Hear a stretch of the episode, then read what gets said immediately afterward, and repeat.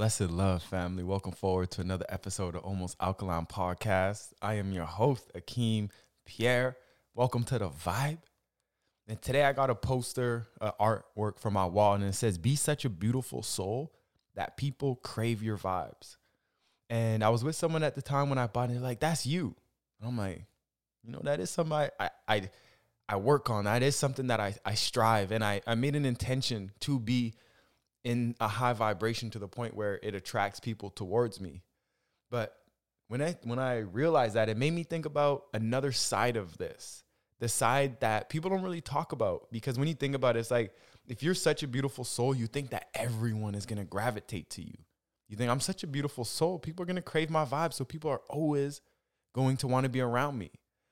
But I like to think of it as like, sometimes when your vibes are so good, it's almost like medicine to people, where they only want to be around you when they're sick. They only want to be around you when they're sad. They only want to be around you when they're going through something that they think that you can help them with. So it's not like you got the good vibes, so everyone's always going to be around. Most people, they want to stay in their routine. You know, we're just creatures of habit. So we're going to stay in our in our habits and our routines. And the fact of the matter is that a lot of us love our traumas. A lot of us love our sadness. A lot of us love the depression. A lot of us love to make things harder than they need to be. And we stay in that state. And what happens is, once we stop loving the sadness because it gets a little bit too sad, it gets a little bit too much, then we're going to reach out to that person, that beautiful soul, and say, "How's it going? Long time. Oh, it's so good when I see you, you know, such good vibes."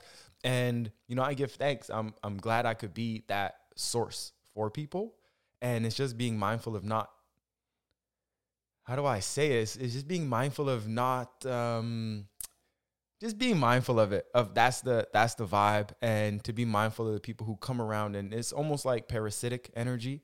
It's almost like the mosquito. So be mindful of those people who only want to come and take, take, take, take, take, and they're not willing to give, give, because there may be the time when you have something going on in your life, and you may reach out to them, and this may be their skill set. This may be what their uniqueness and their brilliance is in too.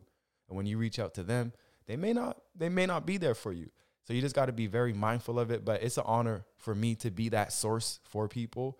It's an honor for that to be a source for my family. And I just stay there, and I, I remain humble, and I remain giving grace. And I'm here. Like, I'm here whenever you're ready. I'm here for those vibes.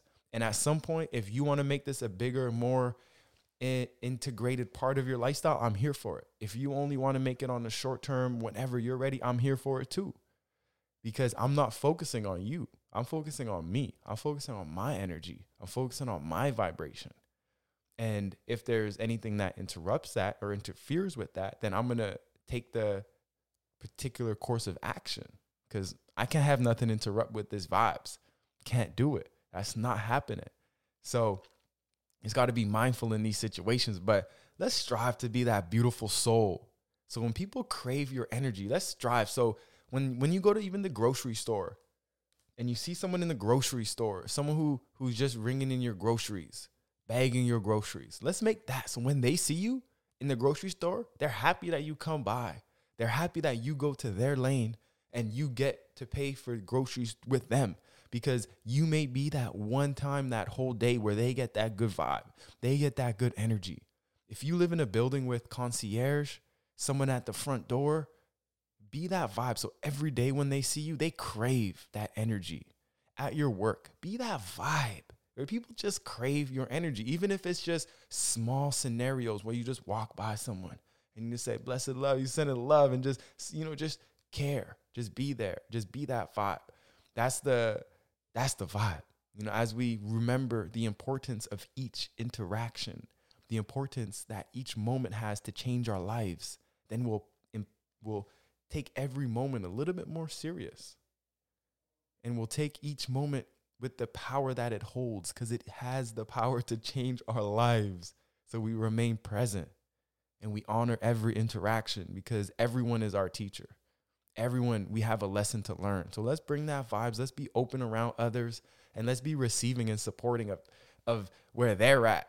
And let's bring our vibes and just level up all the vibes around us. Like, one of my things is, whenever someone's around me, by the time they leave me, I want them to be better And I don't mean better. I want them, not like I'm going to give them something better, but I want them to be in a better state. I want them to have some kind of tools. I want them to have learned something. I want them to be expanded in some sort from our interaction. And that's even just like, like I was saying at the grocery store, something quick, something light, but let's impact people with our energy. Let's, let's pay attention to the presence and our presence in the present.